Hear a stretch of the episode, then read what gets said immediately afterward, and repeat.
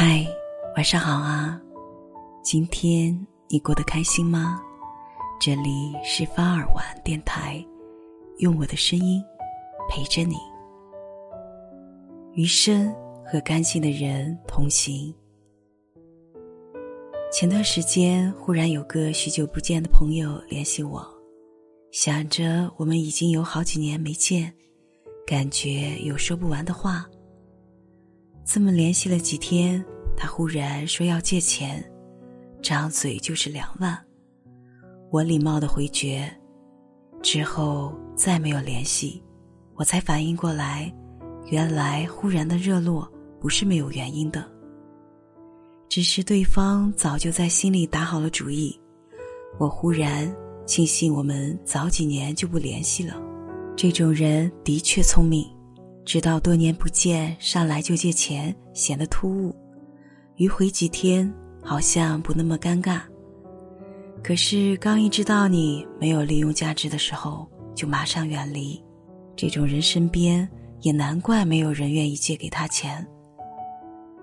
年轻的时候总喜欢和聪明的人相处，觉得那样都能影响自己。可是越来越成熟以后，见过形形色色的人，经历风风雨雨，才发现，干净的人最值得深交。他们心里没有那么多弯弯绕绕，一就是一，二就是二，不会为了一些蝇头小利，机关算尽。也不会为了榨干你的利用价值而运筹帷幄。和这样的人相处才最舒服。当你有所成就时，别人纷纷上前祝贺，唯有他在背后默默为你鼓掌。当你堕落谷底时，别人避之唯恐不及，唯有他上前帮你一起扛住风雨。在这样的朋友面前。我们不必伪装。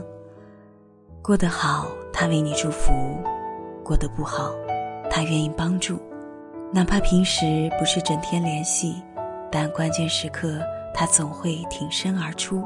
就像那句话说的：“真正的朋友，就是也许不会时刻想起，但永远都不会忘记。”和干净的人在一起，即便……历经风霜，也依旧能感受到纯粹的力量。我们彼此不会变得虚伪油腻，而是永远在彼此心里，真心的希望对方一切都好。好了，今晚就到这里，祝你晚安，好梦。